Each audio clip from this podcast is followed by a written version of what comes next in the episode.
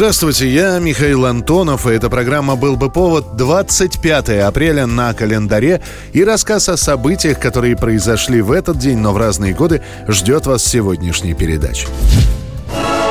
1945 год это событие войдет в историю как встреча на Эльбе.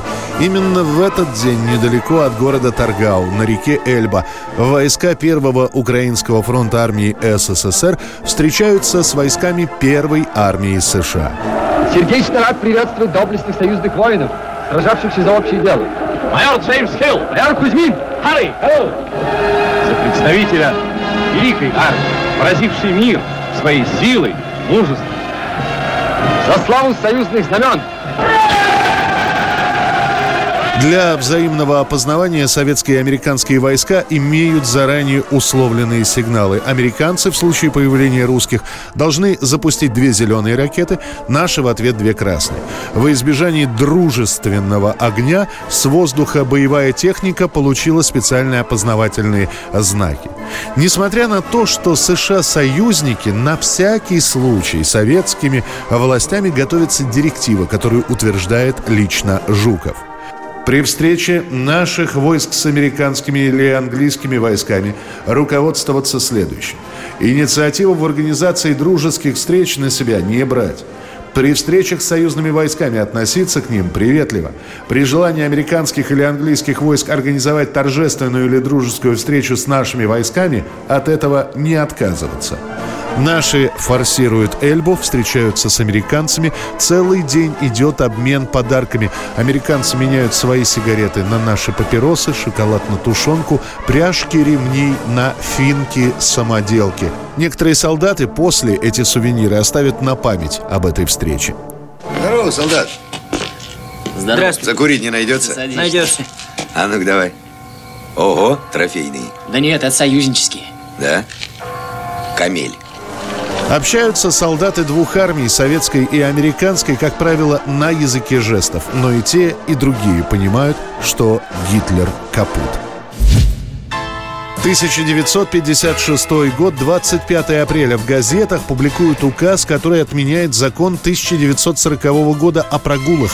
По нему сотрудники предприятий, которых не было на рабочем месте без уважительной причины, они могут быть привлечены к суду и получать от двух до четырех месяцев тюремного заключения. Наша бригада здоровая бригада. Только у нас есть два пустых станка. Грачкин его друг Громобоев, лоботряс и комик. А что ты про них молчишь, Володя? Уберите их от нас, дайте нам замену, тогда узнаете, как мы будем работать. А что мы с ними нянчимся? Детский сад здесь, что ли? Администрация права, уволить их, да и все. Правильно, церемониться? После выхода этого закона 40 года, как раз перед войной, появляется даже специальный термин – трудовой дезертир – Уважительная причина невыхода на работу может быть только одна – болезнь, которая подтверждалась бы соответствующим документом, то есть больничным. Также в 1940 году боролись не только с прогульщиками, но и с опоздавшими. Если человек задерживался и не оказывался на своем рабочем месте через полчаса с начала работы, то для первого раза выносится выговор с занесением в персональное дело. При повторном опоздании 25% заработка в течение следующего полугода года принудительно вычитаются. И вот в 1956 году это действовавший закон с 40 года отменяют. Решено, что с прогульщиками должен разбираться либо комсомольский, либо партийный актив. Именно с этого момента на заводах, предприятиях и фабриках появляется новое словосочетание «взять на поруки». А вот работать не могу. Ну, прямо всего начинает ломать. Последняя надежда на вас. Почему последняя?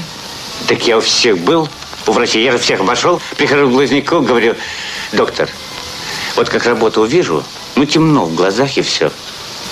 А он говорит, тебе надо к терапевту. А газеты начинают периодически писать о бывших хронических прогульщиках и опоздавших, которые под присмотром товарищей в итоге выходят в передовики производства.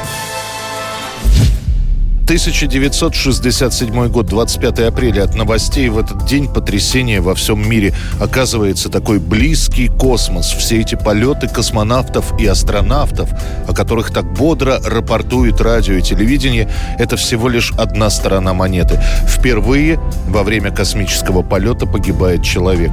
Советский космонавт Владимир Комаров.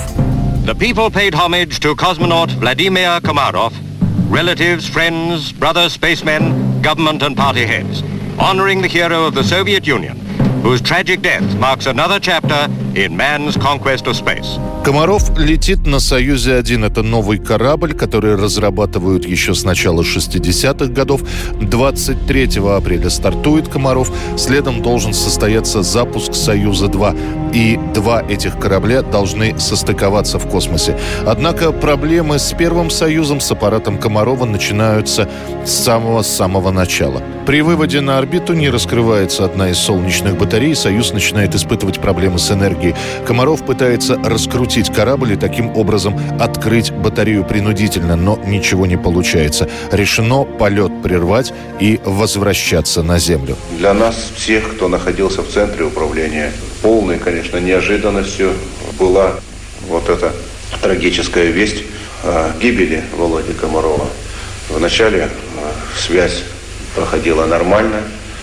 Корабль спускался, прошел плотные слои атмосферы, а дальше, как и положено, связь прерывалась при проходе плазмы и должна была возобновиться уже на участке спуска с парашютом.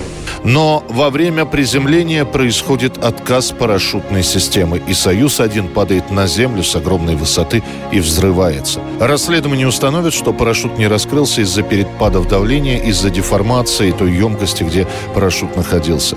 Полеты кораблей «Союз» после этого приостановят на полтора года, а Владимира Комарова похоронят на Красной площади и посмертно присвоят ему вторую звезду Героя Советского Союза. 1998 год, 25 апреля. Живущая уже почти месяц без премьер-министра страна получает нового председателя правительства Российской Федерации. После тяжеловеса Виктора Черномырдина, который был на этой должности аж с 92 года, новым премьером назначают 36-летнего Сергея Кириенко. Психологическая обработка депутатов началась с утра у стен Госдумы. Здесь, правда, обосновались лишь те, кому Кириенко был глубоко противен. Сам же кандидат на третьем выступлении в Думе держался гораздо увереннее, чем на первых двух. В программной речи перед Госдумой Кириенко сообщает, что экономике России нанесен тяжелый удар азиатским финансовым кризисом. В результате кризиса мировые цены на нефть упали до уровня 10 долларов за баррель. И дальше, скорее всего, они тоже будут продолжать снижаться. Газеты после этого начинают вспоминать подзабытое слово «младореформаторы». А в народе в очередной раз укрепляется мнение, что раз по телевизору говорят, что все плохо, то на самом деле все еще хуже. Отставка правительства не означает смены курса нашей политики.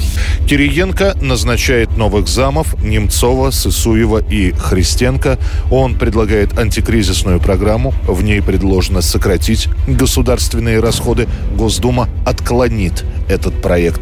Рубль продолжает падение. Шахтеры бастуют у Дома правительства, но зарплату задерживают не только им, а практически по всей стране. Международный валютный фонд не дает второй денежный кредитный транш. К лету все разговоры только о девальвации рубля. А сегодня мы имеем сбалансированный бюджет августа. Мы завершили практически выплату задолженности по денежному удовольствию, по зарплате за июль.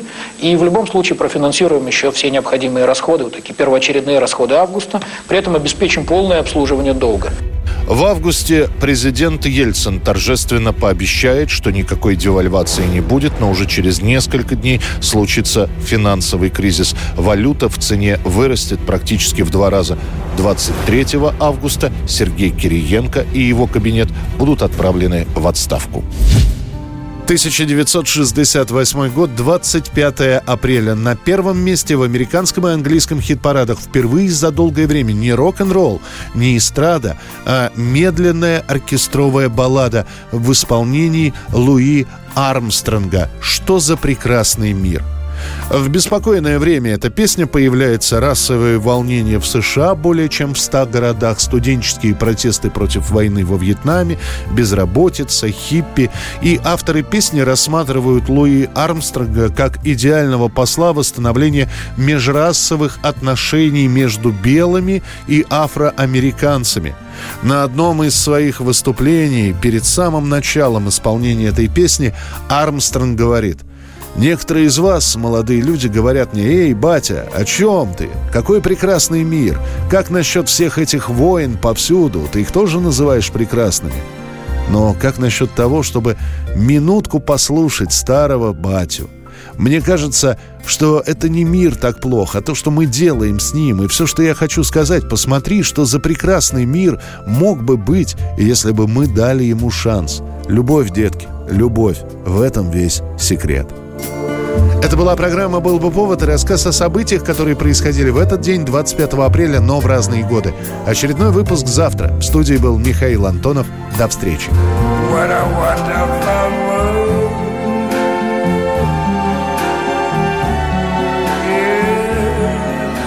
I think to myself, what a wonderful